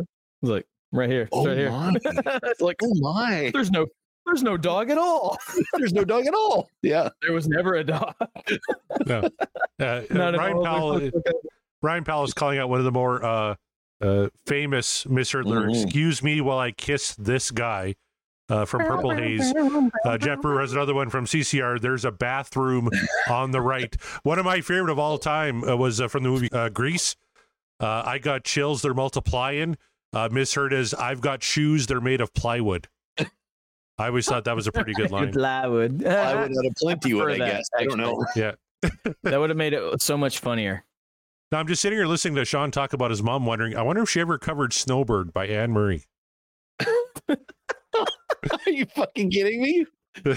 You're welcome. welcome to the the origin or the origin episode, episode zero of the Anne Murray podcast. That's the Oh, next geez. one. Fuck Anne Murray. Yeah. Yeah, maybe that's what we'll title the episode. Fuck Anne Murray. There you go. Yeah. Anne Murray. Won't be shown on any streaming platforms. Never. What say we Okay. finish this one out? Yes. Oh yeah, we're doing Van Halen. Yeah, let's go. Yeah. Yeah.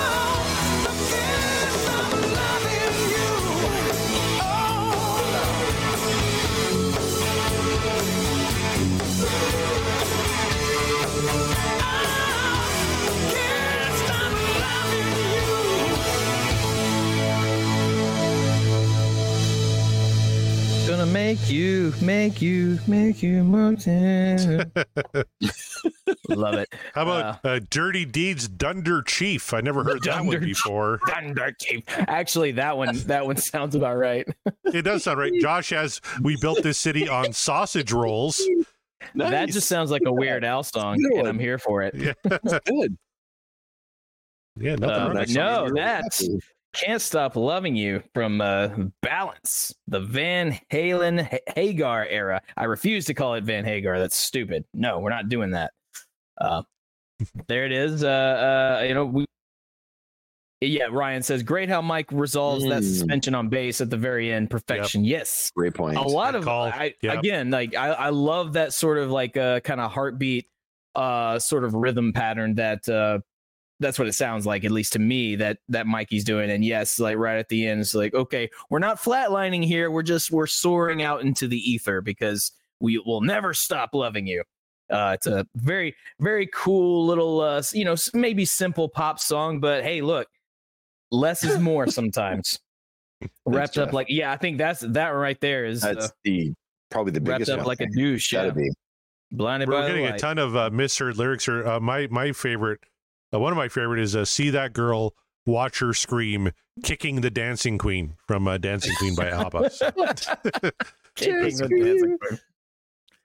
Ugh, don't get me started on ABBA. No, Hey, I was on an ABBA Uh, kick today, all day long, all day I'm long. sorry. Really? That must have been a awesome. weird day. yeah, it was awesome. Okay. No, dude, it was it was the album Super Trooper, which the the production value is very similar to Balance. I don't know. Me- I guess I'm gonna have to just do like a deep, a, a serious deep dive on ABBA because I am one of the only people in the world that I have come across that has. Everyone seems to love ABBA, and I just go like, I don't. I'm not understanding. What am I missing here? For me, it's that album because the um that album is actually. Wait a minute, CMPU, ABBA. Oh, It's coming. right there. There it I'll is. save Yeah. the comments for that. For that. There it is. Yes, save, save it for the for the ABBA show. Sean and I Uh, are starting that podcast now. Yeah, There we go. Let's do it. I'm in. I would Corey is just gonna I would do cease to be a person. He's just going to be like this collective of like digital space and just like I would- taking over. Yeah. Honestly though i would listen to an abba po- podcast if it wasn't just fans but like musicians or songwriters critiquing it and, and looking Yeah. at it like Yeah. it's fucking awesome because i don't know I need I need there- more perspectives here. Yeah. Yeah, they're they're such well constructed pop songs that it, it's hard to to knock them for it because they're they're just created so so well. I I- I respect them. actually- That's true because like everyone, lo- everyone loves them, but I'm just like I just don't, I don't love them. So I'm trying to understand what it is about them specifically that everyone is so positive on. I, I guess, I guess I just dig the tunes. Huh.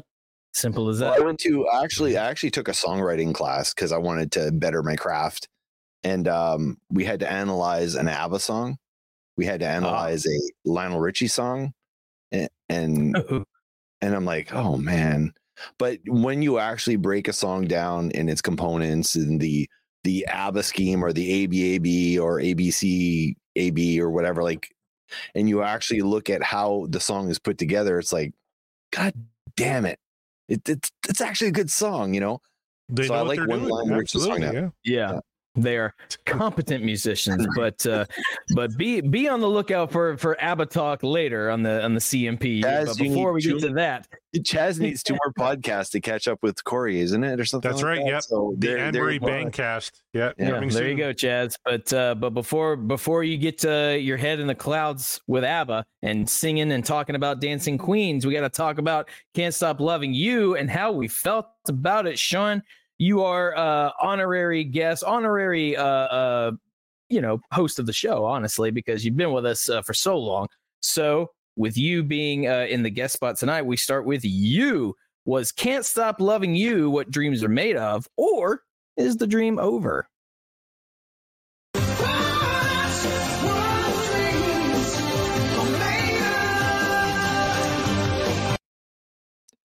I'm not usually one for pandering pablum sort of ballad sort of stuff, but there's enough tasty things in here for someone who's not a huge fan of ballads to to dig into.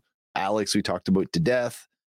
The the the little things that Eddie's doing is great. The harmonies are good, and even Sammy's lyrics, yeah, they're a bit like uh, they're a bit soft in terms of oh lovey dovey, but they're still actually really well constructed. So I, I can't I can't downvote it. Fair enough. There it is. Sometimes the the the, the simple answer is the right one. So, uh, Corey, what say you? Would you agree with Sean on this? And would you say that "Can't Stop Loving You" is what the dreams, uh, what dreams are made of, or is the dream over?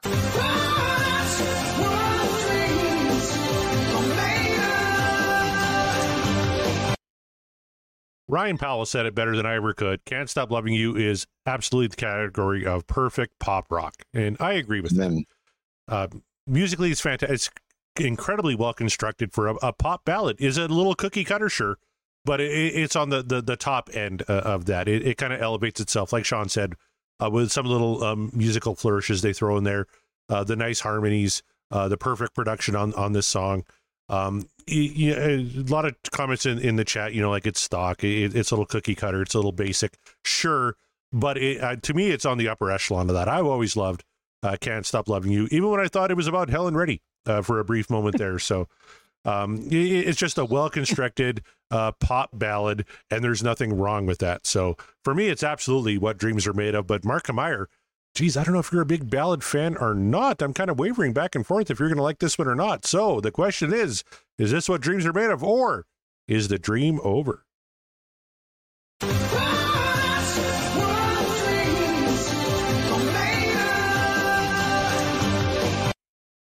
You know I hate ballads, but I'll shill it out for anything Hagar related. No, I'm kidding. Uh, I love ballads. you kidding me? Yeah, I'm like I've been itching for the Hagar ballads. Um, nostalgia is a powerful thing, and I would be absolutely lying to you to everybody if I said that uh, my nostalgia uh, connection with this song had you know didn't have any influence because that would be a lie. It does. I, I mentioned earlier. I alluded to the fact that it reminds me of uh, you know the Pretender song. Uh, we and we've discussed. It's like, well, Eddie was a fan. Eddie's uh, uh, jammed Chrissie, so chances are maybe even uh, uh, on a subconscious level that there was some influence there. But that reminds me of you know my dad, and my dad, you know, Van Halen reminds me of dad anyway. So childhood stuff like that and uh, those are powerful things and if they hold on to you and latch onto you for you know your, the remainder of your uh, adult years that means that you haven't lost that inner child which means you're not a bitter old fuck just yet So I'm well on my way, but I'm not there just yet. So um, that alone is why I would upvote it. But as you guys all said, this is just a perfect pop rock song. It really is. And I'm not I'm usually not one for like Sean said, I'm usually not one for the pop rock stuff, especially modern pop rock. I think it's gross.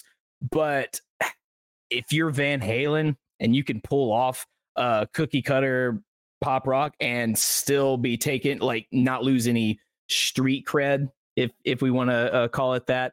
Um there there's very few bands that can pull that off so flawlessly. Van halen is definitely one of them they've and at this point in their careers they earned it.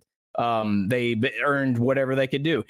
It, doesn't matter i mean even we we've said bad things about uh, a particular album that they recorded but even in those uh songs that we didn't necessarily like they had every right to make those songs because they earned it. It was like we're gonna play, we're gonna perform it, we're gonna write it this way. The structure's gonna sound like this. Eddie did "How Many Say I" with so much passion. We did not like that song, but damn it, got to give him uh, all the props in the world because like like well, you earned your spot in writing the song however you want. So if if that's the way it's supposed to sound to you, that's the way it's gonna sound. Uh, can't stop loving you. I don't know if the, the guys went into this thing consciously thinking, uh, okay, this is going to be the pop song. I know you mentioned Bruce had said, uh, uh, can you make some, you know, make it little pop friendly, and Eddie just went into rewrite mode. So maybe maybe that did have something to do with it. It's like, oh, you want a pop song? Okay, here you go. Here's a good pop rock song. you know, by the numbers, and by God, it works. And that's a credit to uh, the genius of the musicians because they're not just playing simple notes here. They're not just playing the basic uh, uh, uh, minimal. They're doing a lot. It doesn't sound like a lot to the untrained ear because that's how good they make it sound. So, and maybe that's the ABBA effect. I don't know. I'll have to check back in on the on the ABBA. ABBA's it the same Uh, thing. If there's like little, Yeah, all maybe. these little things going on in there that you gotta. Yeah. So. All right, Merc, Jeff on says Taylor Swift can sing a song like this, and I agree. Taylor Swift could sing a song like this. The only problem is the production quality of that would overproduce, and it would just sound like dumb bullshit. But that It would be drum machine. Yeah. It would be drum machine. Yeah, it would they would take out all the just be too- flourishes. Yeah. Speaking like of things said, that suck. Chaz says uh, he's comparing it to the masterpiece Spanked, which I don't. I would take Can't Stop Loving You get this thing. ten times out of ten over Spanked. Jesus fuck. Oh, that's going to be a fun time, but uh, you know, it's all in due time when we get to that one. Uh, yeah, yeah. Ryan said exactly. The word "pop" is simply short for popular. That is true.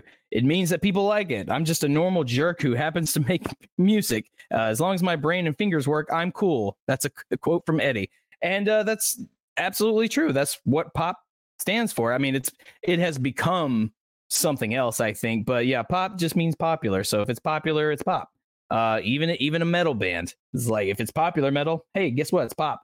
Um we don't like to think of it that way because pop is a dirty word but uh that's that's what it was and that's technically what it still is so always remember that. If it's popular doesn't mean you don't have to like it. Um there's a there's a band taking the the uh, the world by storm in the last couple of years called Sleep Token, and the more popular they get, the more impossible it is to get tickets. And am I a little bitter about that? Yes, a little bit, but I can't blame the band for being popular because they're good. You know, what are you gonna do? You know, that's like I- if I was mad about it, I'd want them to quit, and then if they quit, then I got nothing, right?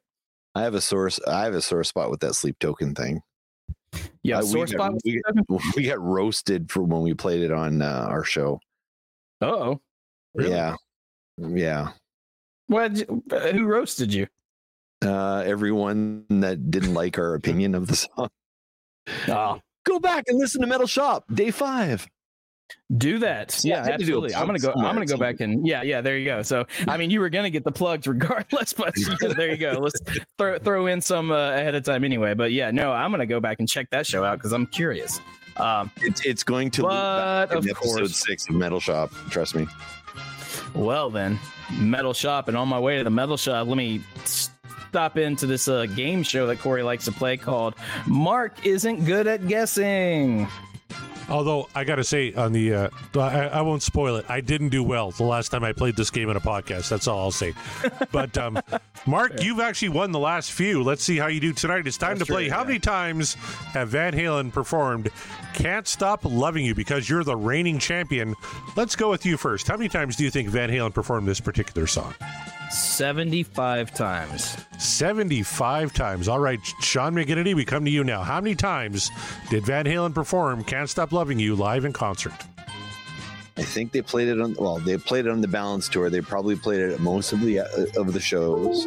They probably also played it during the reunion with Sammy tour. I'm get. I'm. I'm thinking maybe half the shows there. So I'm gonna go with. You said what was your number, Kamar? 75. 75. I'm gonna go 122. 75 and 122? Well, we have a Yep. winner, and his name is Mark Meyer. The correct answer is 100 times. Oh, So Sean went over. 100. So, Sean, this is for you. But you only went you went over uh less, but you just the only I guess the rule is if you go over it's bad, but nevertheless though, um that's cool. Ryan guessed 100 123, times, you know. And you know what? Only played on the Balance Tour, so they didn't even break it out uh, on the 04 tour, which is kind of surprising. but that was like that was like one of their that was like the hit off the album, was it not? It was, yeah. Now, it wasn't a big hit off the album. It was their last top 40 single, though.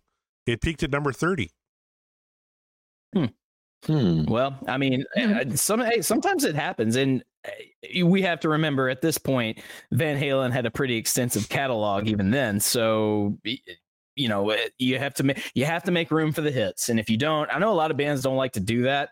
Like, uh, you know, they'll pull a Billy Corgan where it's just like, nope, only playing the new stuff. Sorry, not playing old pumpkins. Like, well, that's stupid, and you're Mhm. stupid. Don't do that. And uh, he has since gone back on doing that. So he's like, yeah, you learn your lesson real quick because nobody wants to come see the, see you play that new album. That new album's not good. But anyway, I digress. Uh, some bands are like that, and I guess with Van Halen, you have to, pardon the pun, balance it out with uh, the hits that you know you have to play. And then, you know, if you're going to tour on a new album, it's like, well, we'd like to play the songs that uh, you know we we just wrote, you know, for all of you guys. So you know, make some room. But again, it's all about balance. If he could roll like Elvis in the Speaking of balance. If they could roll like hell, just That's right. No, just stop it. On that tell you- note, Whenever Mark pontificates, I'm just going to start breaking out that song, just like a, as a cue. Great. yeah, You're ranting I- I'm- like I a get- maniac. I'm curious, you're ranting like a maniac. You- Yeah, I know. It's, Corey, are you able to bring up Hammerhead Shark? Because I, I got to see if if Kamire has a problem with that song too. you know, Is it- old is almost hard. I identical. can't not rant. It's off a That's little good ain't call. enough. It's a it's which is a cover, I think. Hammerhead. let's play a little bit.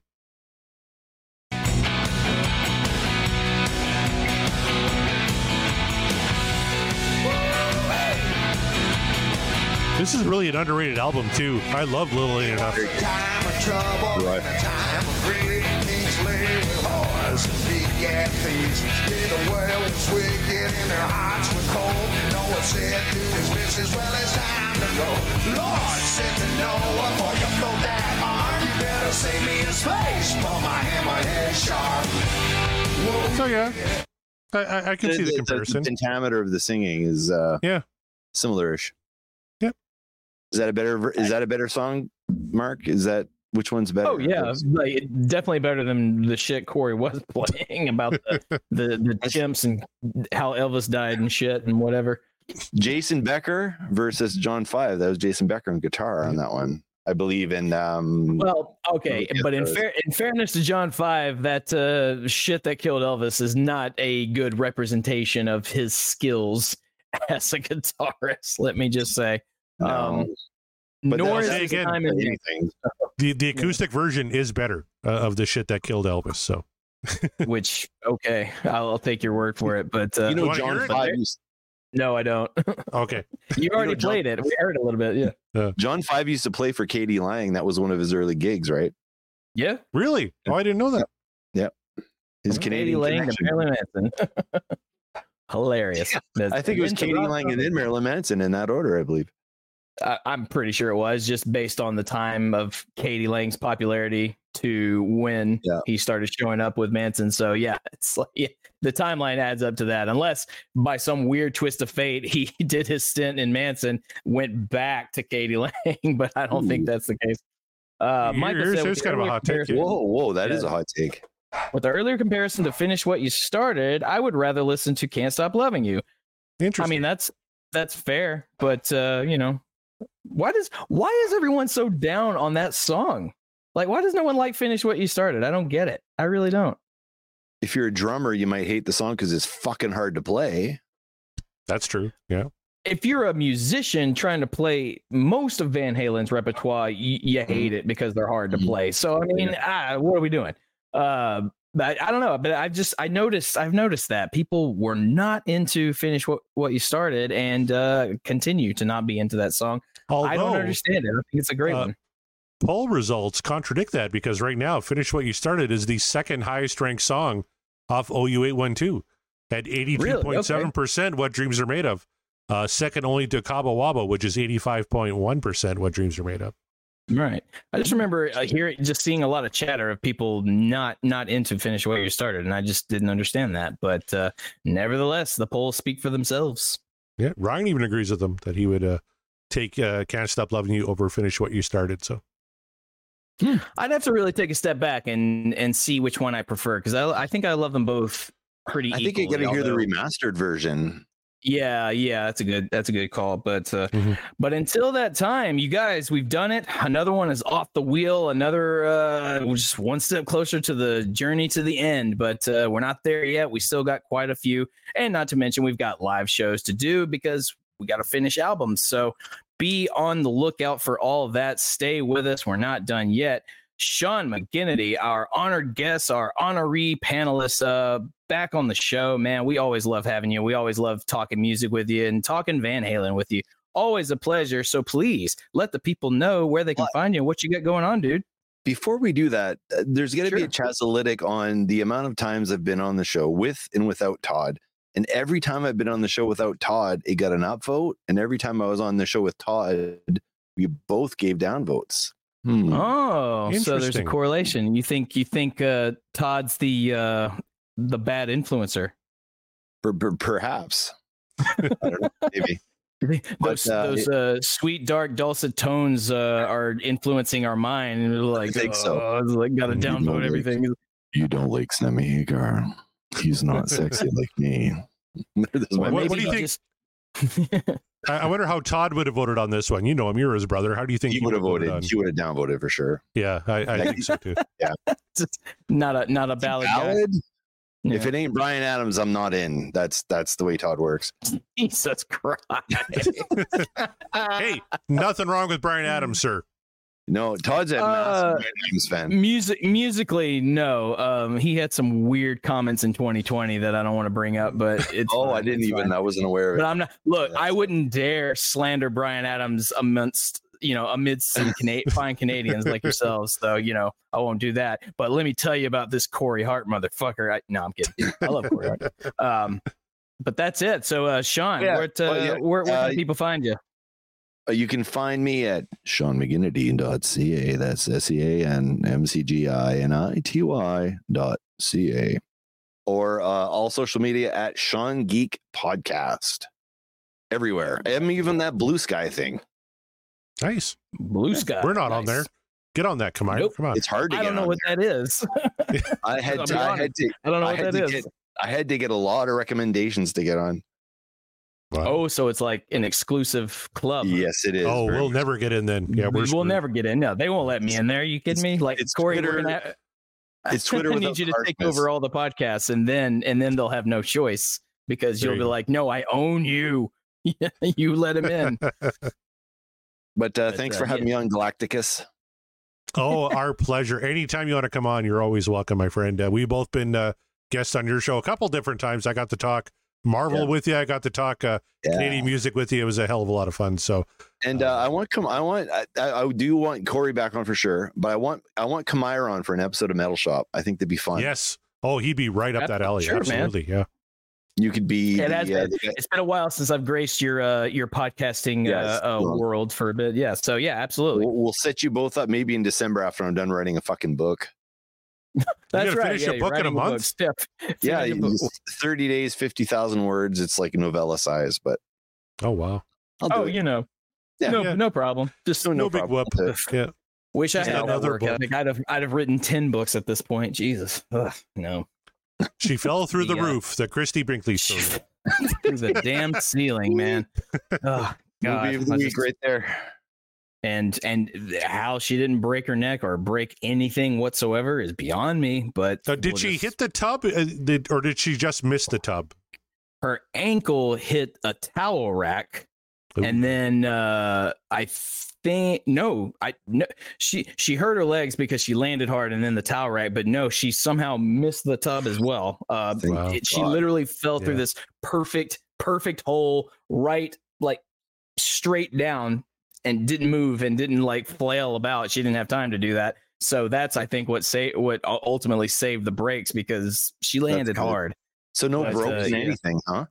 No fractures, no broken, just bad bruising, and she's still feeling it two weeks later. So Well, not today. Yeah. She's stoned out of her gourd right now. So it helps alleviate the pain. But hey, you Oh, know yeah. what? It's medicinal purposes. So you know, get on it. We advocate it. You know what? Also, we advocate. We advocate for good podcasting. We are part of a grand, fantastic uh, collective uh, known as the Deep Dive Podcasting Network. Uh, we, we've been a part of this network for a while now and uh, we just we love it we've been introduced to people like sean and all of the uh, like-minded individuals that enjoy the music that uh, we enjoy talking about it's been great we love it corey if you would do me a favor if you would be so bold as to uh, give the people a rundown of what they can expect from the deep dive podcasting network I will try. I did it on Rush Rash tonight and I kind of butchered it. So I'll try and do it a little better here.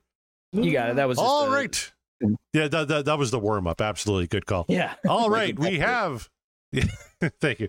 Uh, we have myself and Scott Haskin doing a little show called Backtracks Aerosmith Revisited.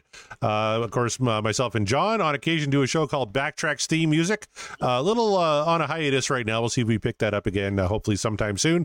Uh, myself and Kevin Brown do a show called The Ultimate Catalog Clash. We're just about to wrap up season one and Phil Collins Genesis. Check out season two, Guns and Roses, so we can hear Kevin's uh, unfiltered thoughts on November Rain. That'll be coming up soon. Kevin also does a show called The Tom Petty Project. He just eclipsed uh, 50,000 downloads, so congratulations to him. That's a fantastic show. He also does a show with uh, the cranky Randy Woods at Seaside Pod Review. Uh, then we have Scott Haskett at Uriah Heep, the Magicians Podcast, Nate and John at the Deep Purple Podcast, The Simple Man at Skynyrd Reconsidered, Terry T-Bone Mathley at T-Bone's Prime Cuts on the other side, Rye at Sabbath Bloody Podcast, Paul, Joe, and David at In the Lap of the Pods, Andy and Matt at Hawk Binge, Eric and Jonathan at Maiden A to Z, Daniel and Josh at Diary of the Madman, the Ultimate Aussie Podcast, Ben and Sam at Universally Speaking, the Red Hot Chili Peppers Podcast, George and Hattie at the Judas Priest Cast, Clay and Ryan North by South Podcast, Greg and Jonathan at So Far So Pod So What, Quinn at End Volume for All, Sav, Nick, Steve, and Mark at the Rock Roulette Podcast, Chaz and Greg at Regarding Lulu. That one's wrapped up. You can catch uh, Chaz and Wolfie at Regarding Roger. That's Roger Waters for all you uh, paying attention.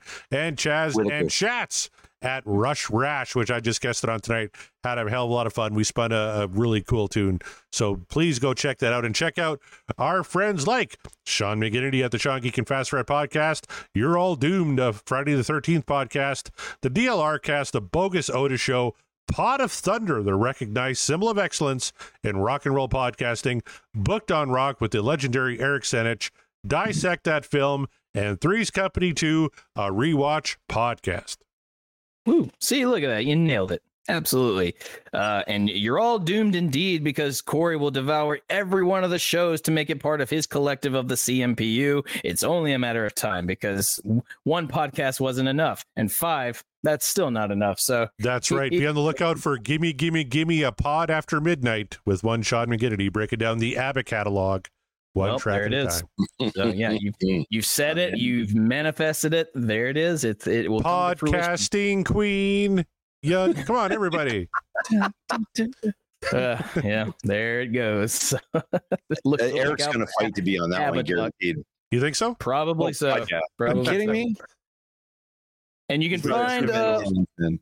You can find all the shows going on, including our uh, our Facebook, our Twitter, backlogged uh, episodes, all on podcastwillrock.com. Our merch store. Find yourself some merch. We probably get, we've got some uh, good ideas for new merch during this show, and that's sometimes how it happens. Thanks to Get to work, Kevin. Kevin Brown. Yeah, Yep. Kevin Brown for the awesome designs. Uh, it's always a fun time. Seriously, you guys, I, I when I say I want an army of people out there wearing uh, apologies to Gary shirts, like I really mean that. I really want all of you wearing it. I want him to see, and I want him to be just very confused as to Is Extreme is playing in, in your neck of the woods anytime soon? Uh, the, they- and Chris should that's a- wearing. That's a great question. Uh, I will check on that. Um, hopefully, I feel like they haven't been here yet. If they are coming, because I would have, I would have heard. But uh, I don't know. I will check that. Oh They yes, yes, I will check that out with you. They're currently in Europe, uh, and then Ah. uh, in January 2024, they're coming back to America. I see Ohio, I see Virginia, Missouri, Kansas, Oklahoma, Dallas, Texas, Austin, Texas, Houston, Texas. Are any of those close enough for you there? No, no, no. None of those. no. Yeah, Maybe Missouri or Atlanta, but uh, yeah. No Tennessee, unfortunately, that I'm seeing here. So yeah. Well, they la vie. Then uh, you know the next time, next time they do, I a, would, a go, tour, I would if they came here, I would go see them for sure, and then I would make sure I had that shirt on. I'd Oh, probably I mean, like flat if they if they sh- if they somehow show up because I mean they could always add dates uh, if the tour is going well or if they just feel like it. So if they end up in Nashville, I will make sure and make that happen, and uh, we'll we'll just we'll go from there. I'll document it have all. to record Uh, it while you were there. Like I know, I know. I was like, I, or I may have uh, maybe Christy or maybe a friend of mine is like, hey, make sure you record whatever happens, about to happen. Uh, so it could either go really well or really bad. I don't know. You guys will stay tuned for that. But like I said, uh, podcastwillrock.com, we got all of the episodes there, all of our social medias, including our Twitter and our Facebook, uh, backlogged episodes. Do me a favor, you guys, share the show, tell people about it. I'm sure you got friends that love Van Halen as much as you do. Tell them, like, hey, you should check out this show. These guys really love talking about them. Are they experts? No. Make sure you tell your friends, like, they're not experts, they're just simple fans, but I get a kick out of listening to them. Maybe you will too, or somebody will. If nothing else, they can uh, just join us in the ride as we listen to cool Van Halen songs. So do that for us. Would you give us a rate, a like, share all the things that you're supposed to do for podcasts to help us grow, help us keep going? Because uh, the show might be winding down, but we're still going and we're going to keep going. And you know how we do that? We have a Patreon. So I'm going to run down the list of our honored patrons, uh, the guys that are really helping us to keep going, starting with Davey Lee Smith, uh, Michael T, our new uh, patron. Thank you, Michael. Brad Gould, Janice Risco, Heath McCoy, Scott Everett, Tom Armbruster, Ben Andriozzi, Jeff Brewer, Ryan Powell, Scott Monroe, Per Lineker, Kevin Brown, uh, Meet the Geeks. That's Sean McGinnity. He's on the show. Uh, Chaz Charles, Michael Griffith, Greg Zito, Josh Caldwell, Ravo Flav, Nate from the Deep Purple podcast, and Matt Lacoste. Thank you guys so much for uh, keeping us going. As always, man, it's uh, it- it's always a pleasure. And keep the conversation going. Join the Patreon. Get on the Discord. join the conversations because it's always entertaining, no matter what. Uh, so. On behalf of our guest Sean, uh, on behalf of Corey and myself, oh, and you can find me at Mark the Bat on Twitter, CD Morissette as well. Uh, there you Always go. Gotta plug our Twitters. So Twitter, X, or whatever it is. So hope you had fun. We always have a fun. On behalf of these guys and myself, we are, and the podcast will rock, and we will rock you later.